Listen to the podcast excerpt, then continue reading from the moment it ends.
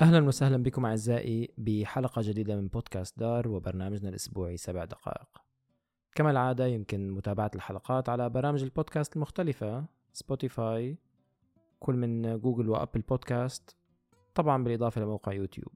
يكفي كتابة بودكاست دار للوصول مباشرة للحلقات. مجموعة من الأخبار المتنوعة بحلقة هذا الأسبوع لنبدأ.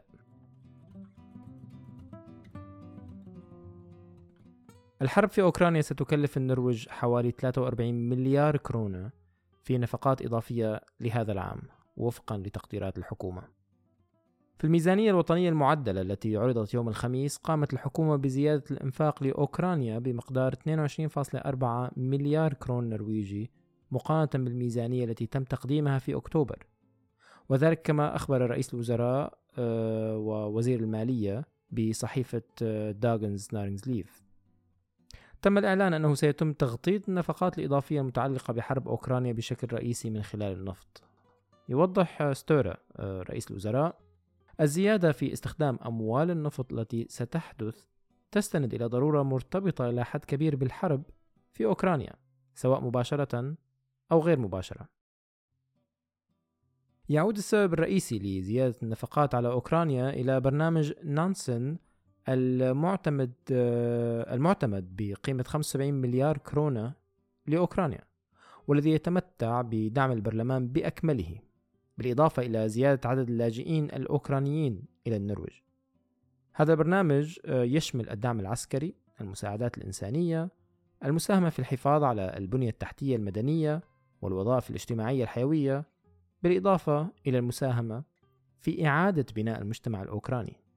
كما يمكن استخدام الأموال أيضا لتقديم الدعم المدني للتخفيف من آثار الحرب على دولة مولدوفا.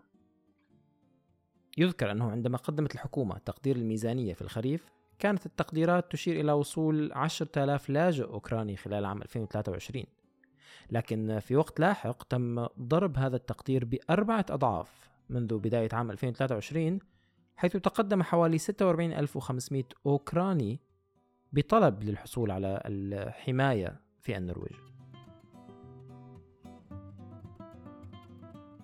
موظفة تعرضت للفصل بعد كتابتها عن الأشخاص المتحولين جنسيا. تم في برغن إعلان الحكم بخصوص قضية شغلت الرأي العام في الأشهر الأخيرة.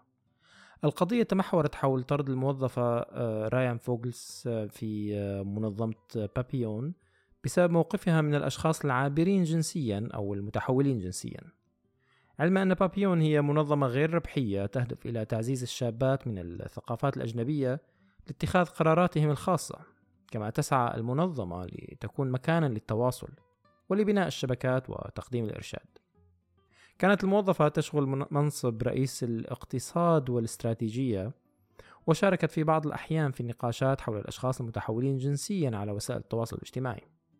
وقد كتبت عن النساء المتحولات جنسيا وهم الأشخاص الذين ولدوا بشكل بيولوجي كرجال ولكن يشعرون بأنفسهم كنساء آه، ثم خضعوا لعمليات تحويل الجنس بعد ذلك. وصفت الموظفة النساء المتحولات جنسيا بأيديولوجية يتم فرضها على المجتمع كما انتقدت استخدام النساء المتحولات جنسيا للتواليتات وغرف تبديل الملابس الخاصة بالنساء وكذلك اشتراكهم بالرياضات النسائية.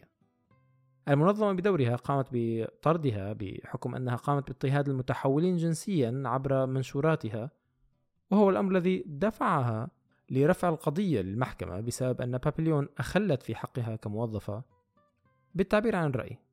الحكم بالقضية تم يوم الأربعاء وتم فيه إقرار أن بابليون كانت مخطئة بطرد الموظفة وأرغمت المنظمة على دفع تعويض ما يقارب ال 600 ألف كرون.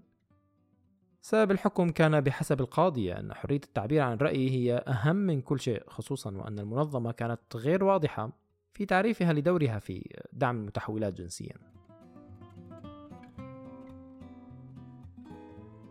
في عالم المحاكم أيضا بدأت في بيرغن محاكمة آه، ثلاث شبان بتهم اغتصاب جماعي لفتاة في التاسع عشر وأخرى في الخامسة عشر.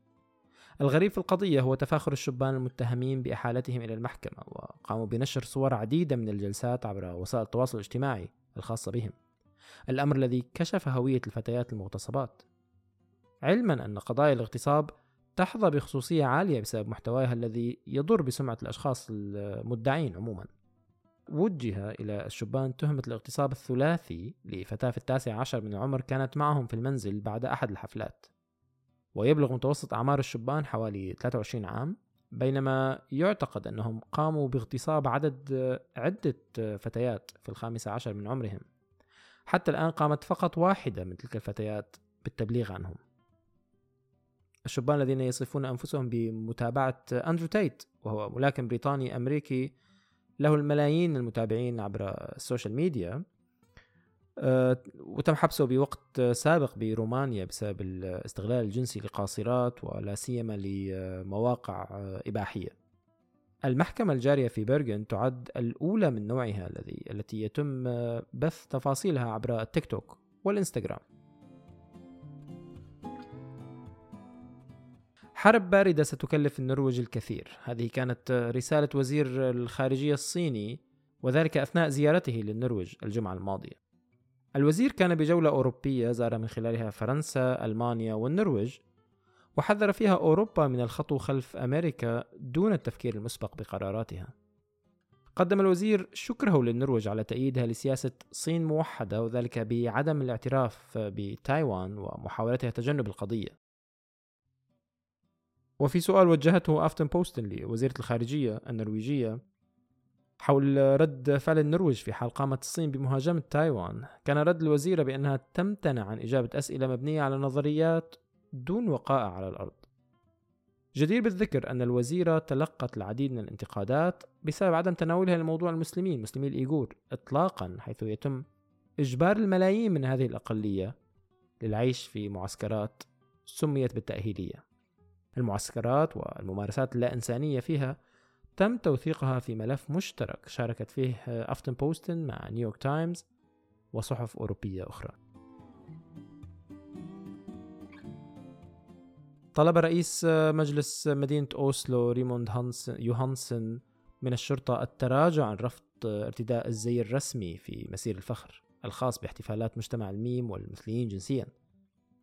وكانت الشرطة قد أعلنت أن عناصرها لن تشارك في المسير مرتدية الزي الرسمي بسبب أنها قد تكون أهداف لهجمات إرهابية.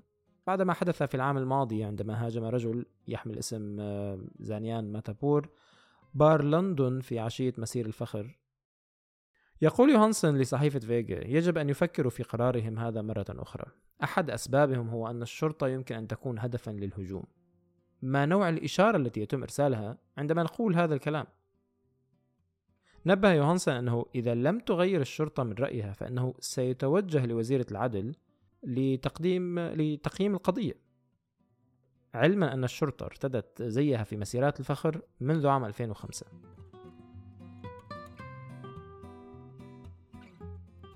تم في سفالبارد تغيير اسم جبل بسبب ادعاءات بالعنصرية.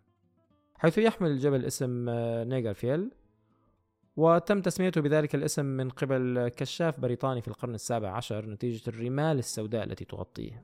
الادعاء الأول لتغيير اسم الجبل أتى قبل خمس أعوام وذلك بالتناسق مع التحديث المستمر الذي يرفض استخدام كلمة nigger والتي فعليا لا تلفظ كاملة بالأوساط النرويجية والغربية عموما حيث يستخدم ان ان اور أو N word وذلك بسبب وقعها الكبير نتيجة استخدامها لوصف الأشخاص سود سود وداكني البشرة خلال فترة تجارة العبيد. حسب نيويورك تايمز فإن عام 2002 هو العام الأخير الذي تم فيه طباعة كتب تستخدم هذه الكلمة في محتواها.